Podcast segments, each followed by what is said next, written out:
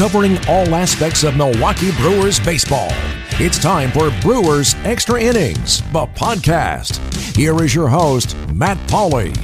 And we do welcome you in to another edition of Brewers Extra Innings, the podcast powered by WTMJ Mobile. My name is Matt Pauley. Thanks so much for uh, making us a part of your uh, podcasting listening week.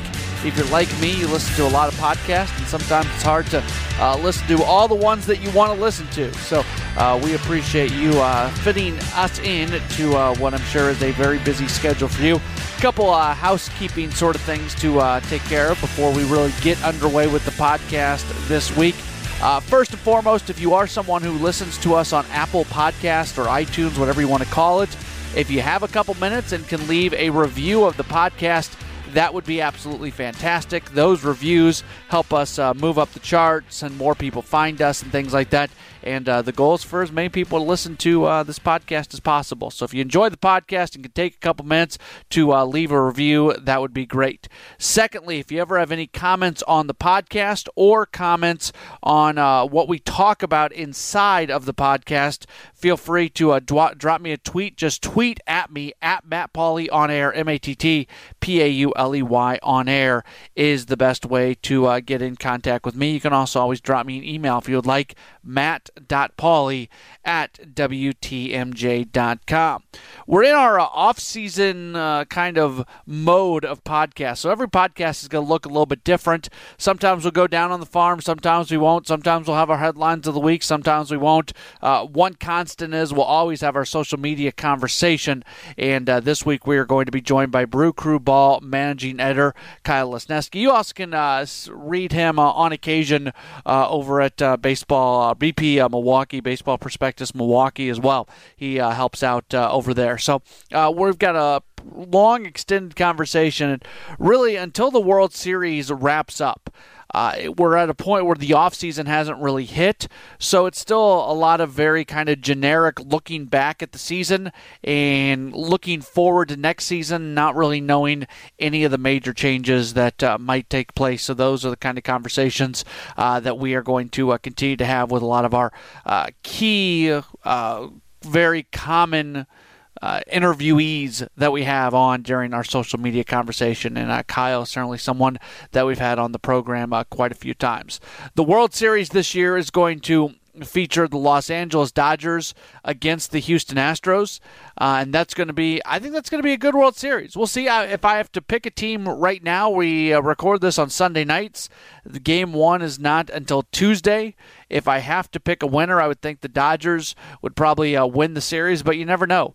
And there was that Sports Illustrated cover uh, all those years ago that said the Houston Astros are going to be 2017 World Series champions. So maybe that's going to uh, take place. But I was thinking about this the other day, and I actually mentioned this. I was hosting a Wisconsin Sports Weekend this past Saturday on 620 WTMJ, and I got into this a little bit, but I, I didn't do the subject the justice that it deserved and really have enough time to really go through it because I look at the four teams that made it to the respective league championship series. On the National League side of things, the Dodgers and the Cubs. On the American League side of things, the Astros and the Yankees. Now, obviously, two of those teams have been knocked out. The Yankees are done and the Cubs are done. But I, I kind of thought to myself how all those teams had done it kind of differently to get to where they're at. And we we don't totally know how the Brewers are going to try to continue to play at the highest level. Like we know they're in the middle of a rebuild and that they tore the whole thing down and they gutted the system and they're really focused on you know bringing in high level prospects and cultivating them developing them having them play out a number of years being able to have cost control talent. We know all that. And so i'm not saying that that's not true. But as they get to that next point and they may not even be there quite yet even with the good season they had this year they might still be another year or two away. Or maybe we find some things out during the course of this offseason but as the Brewers do get to a point where they're on the cusp of maybe being a championship level team, we're talking World Series championship. One of the questions what do they do to fill out those holes on the roster? Are they going to be a team that really completely relies on the prospects coming through the minor league system? Are they going to be a team that is okay trading away some of those prospects to be able to go get uh, some major league ready talent? Or are they going to be a team that tries to uh, play it out in free agency, and I really don't think that's going to be the case. But even Mark Attanasio said near the end of this past regular season that where the payroll is at uh, going into this year, I think the term he used was that he could that they could maybe punch above their weight, mean maybe they'll spend a little bit more money. And you look at these four teams in the league championship series, and you get to an LCS, you've had a good year, no matter what. I don't want to hear Cubs fans saying this wasn't a good year because they lost to the Dodgers in the NLCS. The Cubs had a really good year. They had a 92 win regular season and they went to the National League Championship Series. Most teams in baseball absolutely will accept a, a trip to a league championship series. And there's a difference between being in a divisional series and a, and a championship series. You don't see you don't really see teams that get to divisional series or to championship series fire their managers. You do see that happen with division series. Dusty Baker doesn't have a job anymore. John Farrell doesn't have a job anymore. But the the respective managers across the board uh, for the four teams that made to the league championship series. They're all going to be back. Now the Cubs made some changes. They got rid of their pitching coach and Chris Bosio, uh, but you you kind of saw that uh, there seemingly been you know even going back to the comments he made about Eric Thames back in April. Uh, you all the insider information that was being reported inside of Chicago said that the the club was not real happy with those uh, with him and those comments that he made. So that's neither here nor there here at the moment.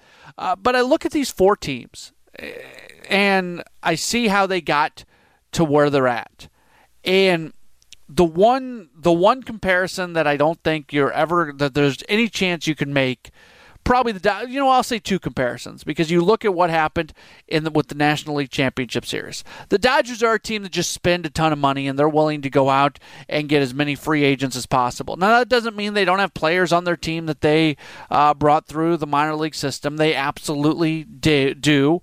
You know, Cody Bellinger is a great example of that. The, but the Dodgers are a team. They're like what the Yankees were in the 90s. They're going to go out and they're going to spend more money than anybody else, and they're going to bring guys in, and they are able to afford that. So the Dod, the, that's one path that I think we can all agree that the Brewers are not going to be on. I also don't think they're going to be on the same path as the Cubs because the Cubs are the Cubs are a bit of a hybrid. They're a team that tore it all down, kind of like the Brewers are doing. But once they were ready to start competing at a higher level, they started making trades and they started signing free agents. And they, like the Dodgers, have as much money as they want to spend, and they're not afraid to spend it. So they. It started with the minor league system, but since then it's kind of tr- tr- it's changed into a scenario where they're spending a lot on free agents and they're also going out and they're acquiring talent. And then you look over to the American League. And the Yankees, like I said, you know, in the 90s, they were spending as much money as anybody. And the Yankees still have a very high payroll. Don't get me wrong. It's not like they're shying away, but they are they're being more careful. They're not just trading away prospects willy-nilly to be able to uh, bring in major league talent, especially major league talent that they can't control for an extended amount of time. So the Yankees are kind of a hybrid as well, and they're more and more seemingly trying to shift towards the idea of being able to uh, have their core be players that they brought up. And then you have the Astros, and the Astros are the team that probably resemble what the future Brewers would look like the most. The Astros are a team that completely tore it down. Now, the Brewers are ahead of the timetable that the Astros set, but they completely tore it down. They are largely built from within. Uh, now, admittedly, they went out and they, they made a trade this year for uh, Justin Verlander, which is a big trade, and they gave away a lot for him. But you look at that uh, that roster; it is largely built from the minor league system, with some very carefully placed free agent signings and also uh, trades. But for the most part, they are built from the minor league system. So if you're trying to figure out which team to probably compare their path to a league championship series and where the Brewers most likely or how the Brewers most likely would get to that same point, it would probably be the Astros. And that's not a surprise. I mean, you look at where David Stearns came from, and there's obviously a lot of similarities uh, between the Brewers and the Astros. All right, so we've got a fair amount to get to uh, today, specifically in our conversation with uh, Kyle Lesniewski. He is the managing editor of Brew Crew Ball. He is our uh, guest this week on our social media conversation, which pretty much starts right now. After every Brewers game, signing an announcement, bloggers and podcasters hit the web to give their take. Now we bring them all together. It's the Social Media Roundtable, and it starts now. Brewers Extra Innings, the podcast is powered by WTMJ Mobile. We do continue on. It is time for our social media conversation, and very happy to welcome uh, back onto the program the managing editor over at Brew Crew Ball. His name is uh, Kyle Lesniewski. Kyle, always great to talk to you. How are you doing? I'm doing well. I'm doing well. How about you? Uh, doing real good. Uh, appreciate you taking some time with us, and uh, we continue to kind of just still uh, look back at the season that was. It seems like it was a while ago now that the season came to an end, but it really wasn't that long ago. And uh, as I've talked to a lot of the different folks that we regularly talk to here in the social media conversation, my first question is always this: as you've spent some time maybe reflecting back on the season, what's the what's the thing that that most sticks out to you that you remember about this past year? Um, I guess the thing that sticks out to me the most is um, the type of impact that we saw from a lot of the younger members of the roster. Um, you know, guys that we are sure hoping that are going to be, you know, kind of an integral part of the team here going forward. Um, you know, we saw another strong season out of Zach Davies, who's, you know, posted two sub four ERA seasons in a row now. Um, you know, threw 190 plus innings this year. And, uh, you know, when, when the Brewers picked him up from the Orioles in 2015, is, hey, this is a guy who, you know, his stuff might not be the greatest, but hey, you know, maybe he's a good number three, number four starter. And it looks like he's a pretty good number three, number four starter. And, uh, you know, we saw Domingo Santana kind of finally get his health in order and play a full season. And we, we saw how productive he can be in a full time role. And, you know, when the Brewers picked him up in 2015, um, he had just recently, I think, lost his prospect eligibility, but had been a top 100 prospect league wide for um, a couple of years before that. And, you know, somebody that looked like, you know, maybe he could be a, a three or four uh, win above replacement outfielder, a guy who had 30 home run power. And, um, and you know that's that's what we saw this year. A, guy who went out and um, you know he was probably the Brewers' most consistent offensive performer all season long, and and really a rock a rock there in the lineup. I guess in a little bit smaller samples, you know the the type of impact that uh, a guy like Josh Hader had in the bullpen, and um, you know Brandon Woodruff in in the starting rotation, and uh, Brett Phillips coming on strong towards the end of the season, and it certainly looks like he's put himself in good position to get uh, to get a pretty good shot at that center field job next spring. So you know it, it's really nice to kind of look back on the season and you know when this whole process started the Brewers went out and they made all these trades and and brought in all these prospects and and you know at, at that point you're you're hoping to wait a couple of years and see that these guys get up to the big leagues and if they can pan out. And and you know here we are a couple of years after the rebuild started in 2015 and we're seeing some of these guys start panning out at the big league level and and that they can be very impactful players and and guys that you know the Brewers uh, are really getting a, a core in place. You know, it's interesting to me that you mentioned first off Domingo Santana and Zach Davies because these are two guys who were acquired uh, by Doug Melvin when uh, in his final season as the general manager. These were not guys acquired by David Stearns. And Davies did, uh, you know, that is back to back good years for Davies. But two years ago, he doesn't start the season with the club. He comes up uh, due to injuries. Uh, they still felt confident enough with him that they they you know played around with the service time when they sent him down to AAA at the All Star break last year. but now he has that for you know the full season season at the big leagues and plays well.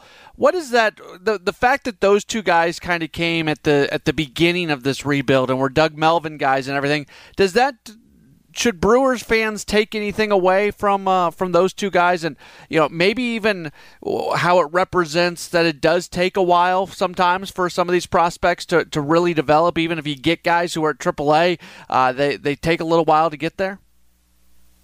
Yeah, absolutely. I think I think that's a good point. And um, you know, another guy that we can kind of throw into that conversation too is Corey Knebel, who was acquired by Doug Melvin. Um, I guess even before really the rebuild kind of kicked into kicked into gear um, with that uh, January 2015 trade with Texas that sent Yovani Gallardo down there. Um, and you know, he's another guy too who he came up when he first got to the Brewers and, and showed some potential. Uh, he's a guy that you know, hey, you know, maybe this guy could be a future closer. And you know, he he kind of struggled last year. He dealt with some injuries. He dealt with some poor performance. He got sent down to the minor leagues and spent some time down there. And you know, obviously came back this season and and certainly showed that you know he can be one of the most elite relievers in in all of baseball. And you know that that's one thing as we're as we're bringing these guys up to the big leagues. These names that we've talked about, you know, for the last couple of years, the Phillips, the Brinsons. Um, you know, as we start seeing more guys like that, and you know, the Lucas Ercegs down further down on the farm, and guys like Corey Ray and stuff like that. Um, you know, it's it's rare to see guys come up to the big leagues and be immediately impactful. You know, for every Josh Hader that we saw come up and and you know he was just pretty much lights out from day one. You know, there's going to be guys like Corey Knebel who's going to you know maybe go back and forth a little bit before you know he really finds his footing and takes that next step. And you know, even even in the broader ter- scheme of grand scheme of baseball, look at a guy like Aaron Judge. You know, pretty much going to be the American League MVP la- or this year. Um, came up his rookie or his first call up to the big leagues last year, got hit under 200 and struck out in 40% of his plate appearances. And now, you know, he, he's maybe the best player in the American League this year. So, it, you know, it's it's like I said, really rare to see guys come up and right away hit the ground running. So, as fans, we should keep that in mind when we start seeing these guys filter up to the big leagues. And and we already saw it a little bit, maybe with some of the struggles that um, Lewis Brinson endured in his, you know, brief uh, big league call ups this year. Um, it's really rare to see these guys come up right away and and make a huge impact. So we've got to kind of temper what our expectations are going to be for a lot of these guys, especially at first, and and give them the time that they need to develop because not not every player comes up and and is a hit right away and you know sometimes it, it may even take three or four years look at a guy like jimmy nelson who debuted um debuted back in uh, 2012. Actually, was his or 2013 was his was his first call up, and you here, here we are in 2017, and he's just now finally showing that hey, you know, this guy's a number number three, number two starter, and you know that that's what he went out and did this year. So we just got to remember that not all these guys are going to come up and be successful, and not all these guys are going to going to come up and be successful right away. So we just we got to remember to be be patient and give these time give these guys time to find their footing in the big leagues before you know we start crying, oh, this guy's a bust and all and all stuff like that.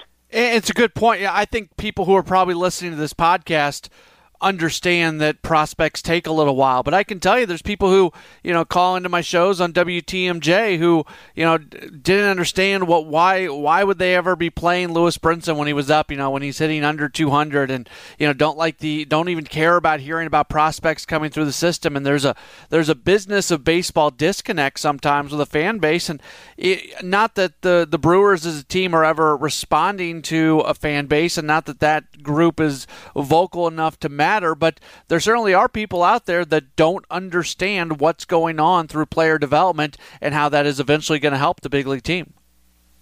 Yeah, absolutely. I mean, baseball is it's a you know sort of a different animal from the other sports because in the NFL you you see these first round draft picks and and you expect the guy that that the Packers draft in the first round to come out and kind of have an immediate impact right away. Um, same thing in the NBA. You know, you're hoping that that Bucks will pick this guy and and he'll come in and and he'll you know you you see these players come and play for your major league team right away. Um, but in baseball, you know, we're always kind of waiting.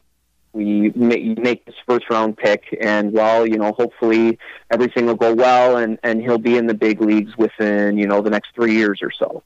Um, so so you're always kind of waiting, and for the casual fan, you know, it, it's harder to kind of keep up with all that kind of stuff, and and determining you know what minor league statistics are useful and all that kind of stuff, and um, you know the the service time rules in baseball and the way that guys are have their call ups manipulated and all that kind of stuff. For for a casual fan, that's a lot to kind of take in and, and have to understand. So, you know, it, it's it's easy to kind of see why um, why that kind of stuff doesn't really resonate with resonate with casual baseball fan who might not have as much of a, a deep interest in the sport um, because it's just it's so much different from the experiences that they get in watching how players kind of develop in the other major sports the big story in the first month of the season was Eric Thames, and uh, when you take his numbers from the entire season, uh, they they were fine. They were especially for what he's getting paid. They they were good. But if you get rid of that first month of the season and just take his numbers from there on out, uh, he's that wasn't an overly productive season. Where do where do you stand on him? Is he somebody that you feel like has a good chance of you know putting not recreating what he did in the first month this past season, but somebody who can be a little bit more consistent throughout the course of the year in his second full season back in the big leagues? Yeah, um, I mean, when, when, you look at it all all over, um, you take away Eric Thames's month of April. Uh, I want to say I ran the numbers on a couple of weeks ago. Um, from May 1st on through the end of the season, he had uh, weighted runs created plus of 103. So even taking away his first month, he was still an above average offensive player and hit 20 home runs. Um, you know, obviously we, we shouldn't have expected him to keep up um, the the pace that he put out in April. You know, you can't really expect anybody to hit like that for the season. Um, but you know, overall, overall, he was productive. Even I guess, even if you take away that that first month of the year, he probably still would have would have more than earned that relatively meager uh, four and a half million dollars or so that he got this year. Um, so going forward, at, at, least in the next year, I feel pretty comfortable with um, with the setup of Thames and Aguilar over at first base. I think that's a good um, good right left platoon situation, and um, you know I, I think that uh, next year um, it'll be you know uh, it'll be different going into the season for Thames because he'll have already you know gone through the full 162 game season, and if you go back to um, remember back to kind of more closer to the beginning of the year, after that first month of the season, he started having some issues with his legs and with his hamstrings, and um, he attributed a lot of that to trying to get back to the use, trying to get used to the grind of what a 162 game baseball season is like in in the majors, because it was a very different schedule that he was playing in in Korea with a lot more built-in days off. So I think that knowing that and knowing what what he went through this year will probably affect a lot of you know the sort of off season training and, and stuff that he does over the winter to kind of come back so that he can make sure that his body is is ready for the rigors of, of a longer and more intense season than than what he had been used to in Korea. I, um, so I feel like he's probably got a lot a lot better handle on what he needs to do to be at his best for the whole year. I feel borderline dirty even mentioning this because it's almost a joke on Twitter at times amongst fans. But he was asked about it this week, so I'll bring it up. And this isn't this isn't a next year thing. Uh, I this, know what you're talking about. I, uh, this I think you're right, but the with um, going forward with Thames and, and Aguilar next year. But Ryan Braun was asked on a radio interview on our radio station on WTMJ this week uh, about him being open to switching positions, and first base was brought up. Now, I don't think he's going to first base anytime, and it's something that people bring up all the time, and I laugh about. But since he was asked about it this week, and he basically said he'd be okay with that, is that a is that something that the Brewers, at the very least, should keep in the back of their mind going forward, especially if if it does, you know, if, if the Thames Aguilar thing is not is not going to work past uh, this upcoming year or two years from now? Maybe at some point you do start to play Braun a little bit at first base. Yeah, you know, I, I definitely think it's something that the Brewers should, you know, consider exploring maybe at some point down the road. I don't, I don't know that we're necessarily at that point yet this year.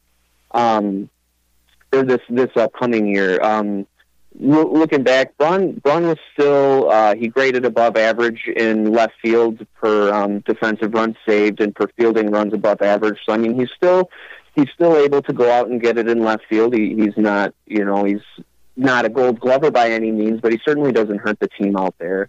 Um, and you know when you when you think about you know the the Brewers have all these outfield prospects and this and that, and you know you kind of see over the long major league season how even when you think you have so much depth at a position, that depth can really be tested.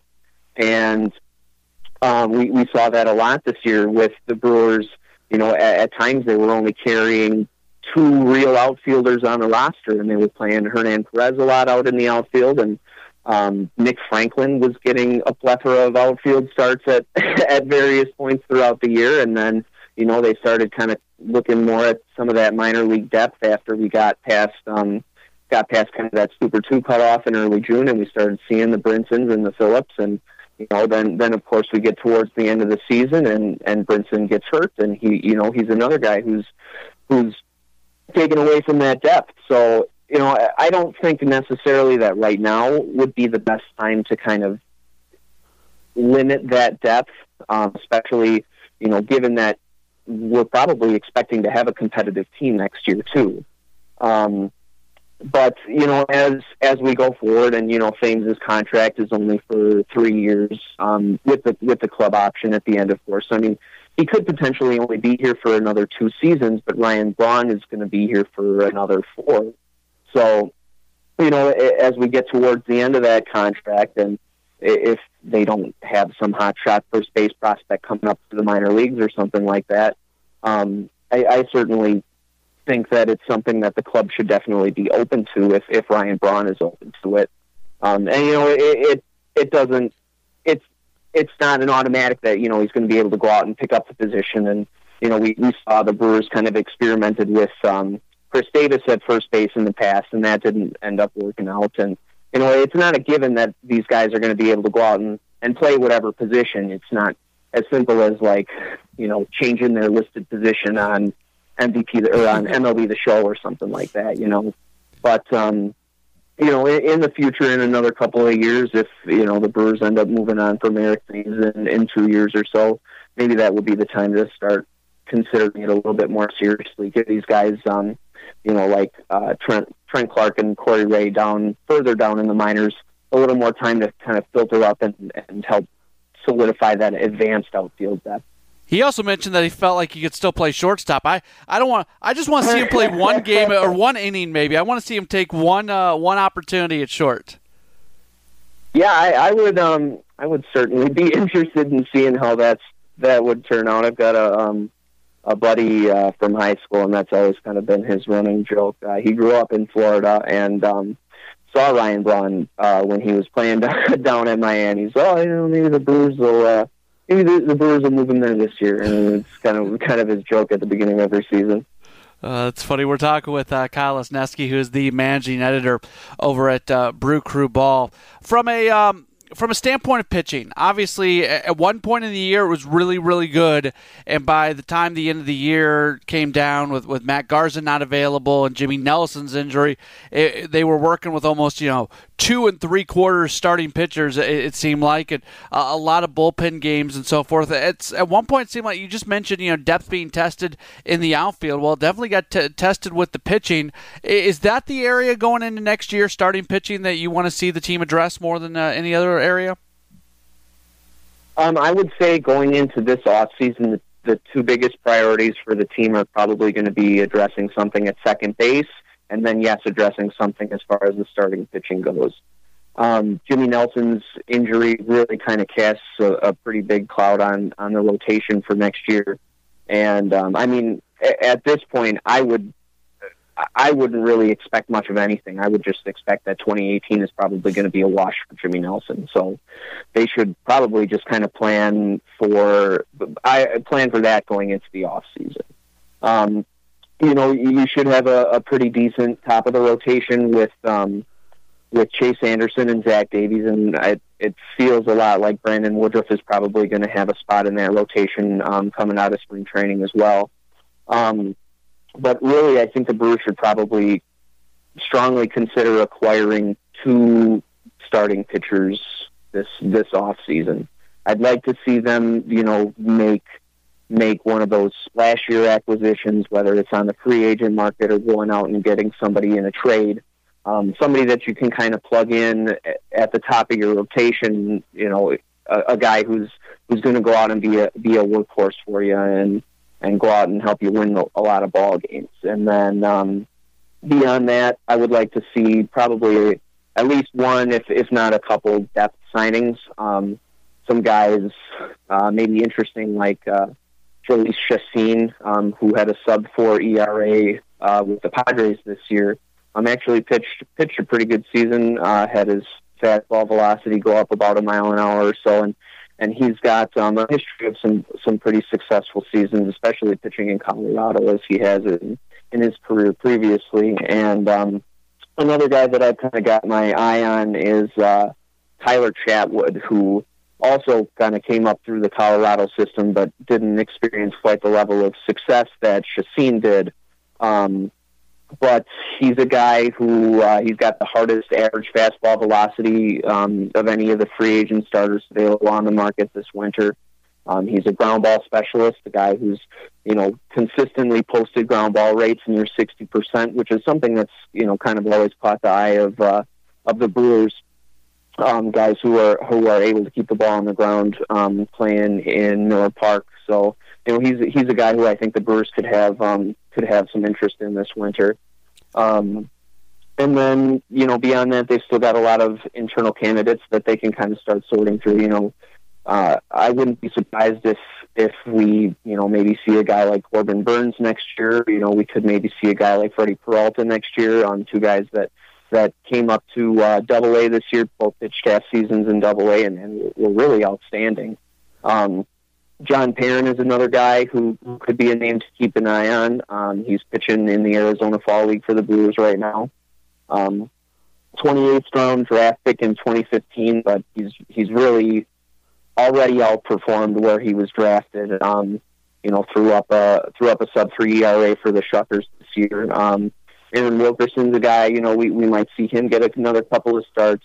Um, and then, you know, Junior Guerra's still on the roster too, and if he makes it through the winter, you know, it wouldn't be surprising to see the Brewers give him another shot. But, but you know, among all the internal candidates and stuff they got, it would be advantageous for, for a team that's looking to go into next season and, and compete for a playoff spot to go out and, and bring in some some high quality pitching for sure. You didn't really mention Josh Hader. Now, there's I, I think there's still internal arguments, maybe even going on inside of the Brewers organization, obviously outside of it, as to whether or not to try to turn him back into a starter next year or keep him as a bullpen guy, where he's been, you know, so incredible uh, with what he did after getting caught up this year. Uh, where where do you stand on Hader? Um, for me right now, it's it's still difficult to want to take Hader out of that role, even with the um, even with the issues that the Brewers kind of had with their starting pitching depth. Um, it, he just he was so electric in that role, and if you can spread that out over a full season, you know it, it makes it even that more valuable because he only pitched you know three quarters of a season, not even probably this year. So. Um, and a thing that you got to kind of keep in mind too is that um, the most innings Hader has ever thrown in a season is 125, and he didn't even get to that plateau this year. So if the Brewers were planning on using him as a starter next year, they would either have to start him in the bullpen or kind of alternate between starts and bullpens with him. Um, or they would have to get to a point sometime in the year where they would probably shut him down. Um, but there, I mean, there's no way that he would be able to throw more than probably 140 innings next year, and, and even that is probably idealistic. Um, so it's it's still interesting to think about him as a starting pitching prospect. Um, you know, he's he's shown flashes of of a really great changeup and a really great slider, um, but he just doesn't seem to have the consistency yet with those pitches that that you need to succeed in the starting role, where you've got to go through a lineup more than one time. and um, you know still struggles with the walk rates and and throws a lot of pitches outside the zone. And when you're a high strikeout, high walk guy, you're you're going to throw a lot of pitches, and you know it, it's just easy to imagine him getting into a lot of situations and having a lot of starts where you know, hey, it's two outs in the bottom of the fifth, and you know, Hader's already up over a hundred pitches. So um, it just, I think, right now, the best role for Hader is in the bullpen for probably both his career right now and for what's in the best interest of the team. Is there also something to be said? I mean, if you're a starting pitcher, you throw some worthless innings. You throw innings in, in, games that your team is up big, games you know where you you just didn't have it. If you keep him in the bullpen, you almost guarantee that the vast majority of his innings that he pitches are going to come at important times in games, and there's something to be said for that. Right, exactly. Um, Adam McCalvy put it in a really interesting way um, in a radio interview that I heard him do a few weeks ago, and. Um, you know, kind of the discussions that are going on with the Brewers is, you know, if you put Josh Hader into a starting role, then at most he's going to affect around 30 games a season. Um, but if you use Josh Hader out of the bullpen and unleash him as kind of that fireman guy, you know, he could contribute to 60 plus games over the course of a season.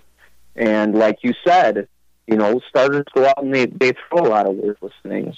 But when you've got a guy like Josh Hader in your bullpen, he's the guy that you're going to bring in, you know, in a in a three two game when you've got runners on base and it's the middle of the sixth inning, and you know this is the key spot in the game, and we got the big lefty coming up to bat, and you know Hader can go out and and you can trust him to get that guy, and then pitch the next inning or two and and get you to your setup guy and even your close.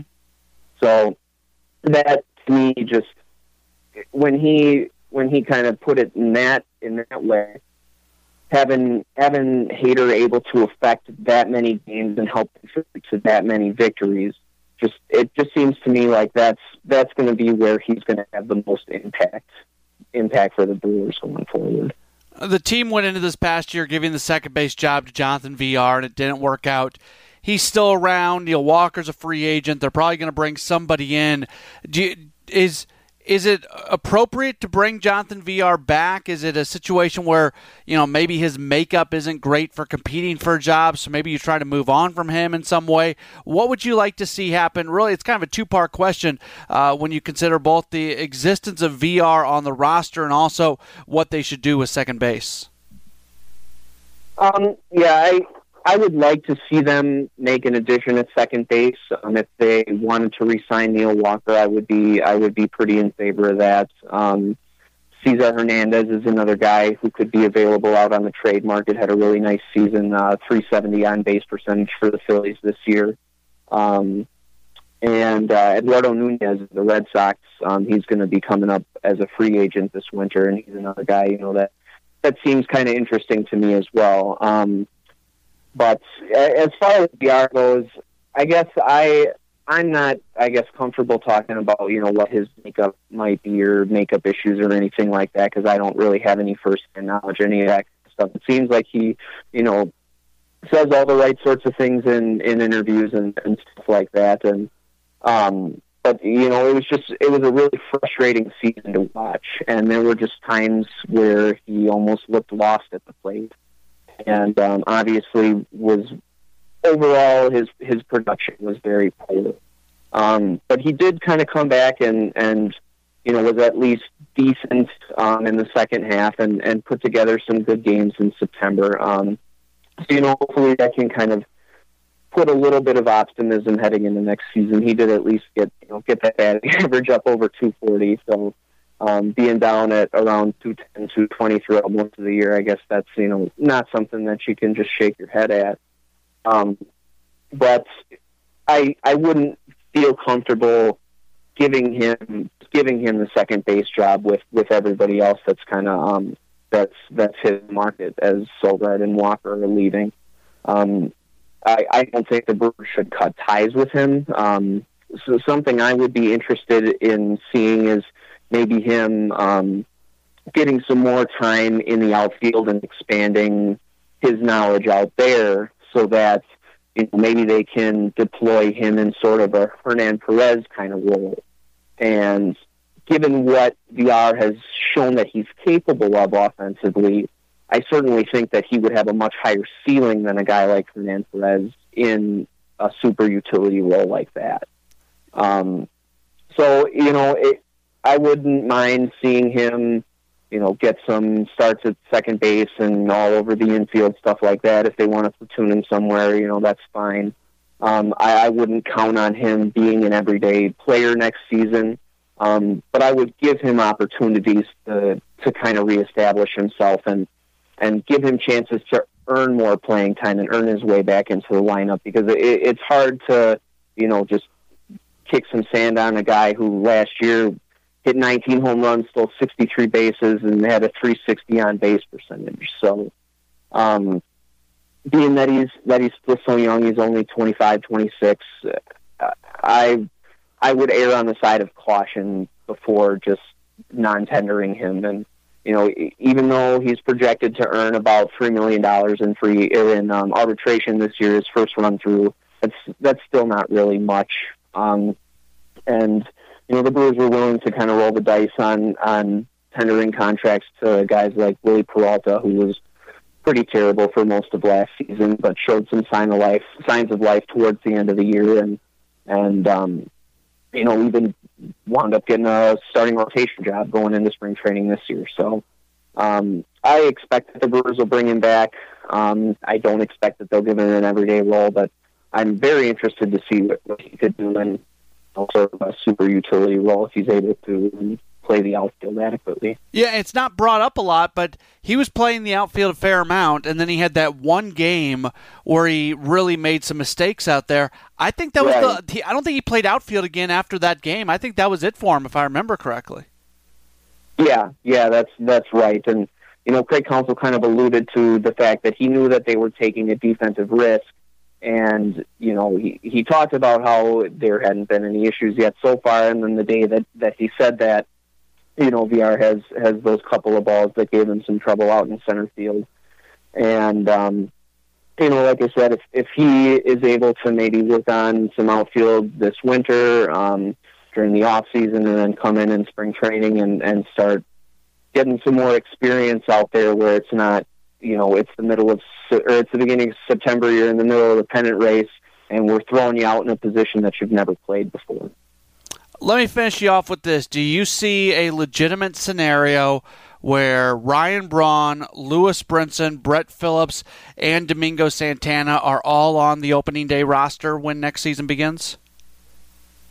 Um, really, I I guess I wouldn't exactly count on Lewis Brinson being on the opening day roster, um, just given that he did have a lot of struggles during the year, and he did, you know, end up missing a lot of time with injury. Um, the fact that Brett Phillips came on so strong at the end of the year, I think he's probably got um, an early inside track on on at least a share of the playing time out in center field.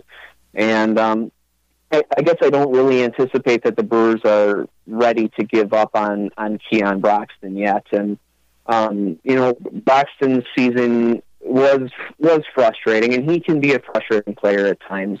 Um, but one of the big things that kind of weighed down his value this year, at least in terms of wins above replacement, was um, that the defensive metrics didn't really like his work in center field.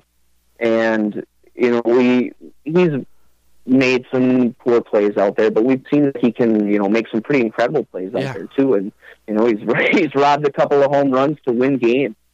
And um, you know, he can he can be a really impactful outfielder. And just for for whatever reason, the the metrics didn't didn't exactly like him this year. So he came in and checked in around a, a one win player or so.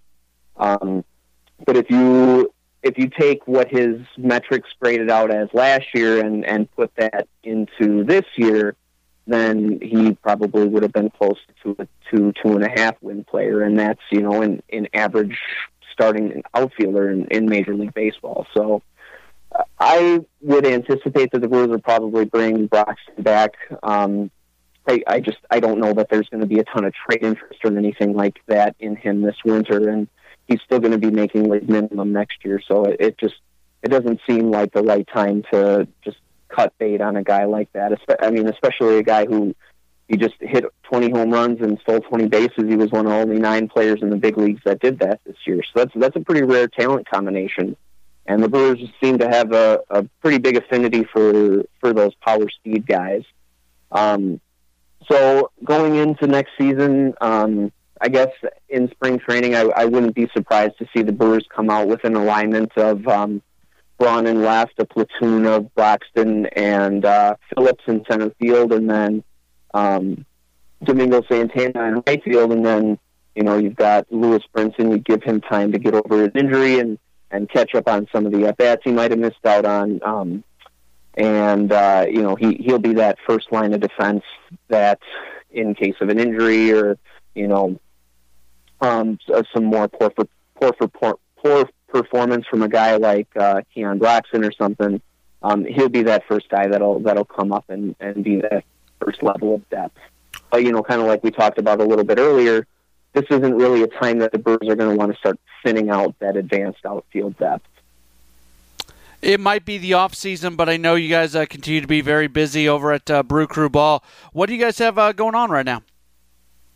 Um, right now, we're running through our uh, most valuable Brewers series. Um, this week, we'll be looking at um, guys like uh, Manny Piña and um, uh, Josh Hader, some some of the key role players on the team. Um, and as the World Series kind of starts winding down here, we'll really jump in, start jumping into our off-season coverage, and you know, take a look at the guys that are on their way out, the impending free agents. Um, talk more in depth on the arbitration cases. Look at some of these uh, potential non-tender guys, um, and really kind of delve into the free agent market. See, you know, analyze any sorts of fits out there, and you know, just a whole lot of roster talk.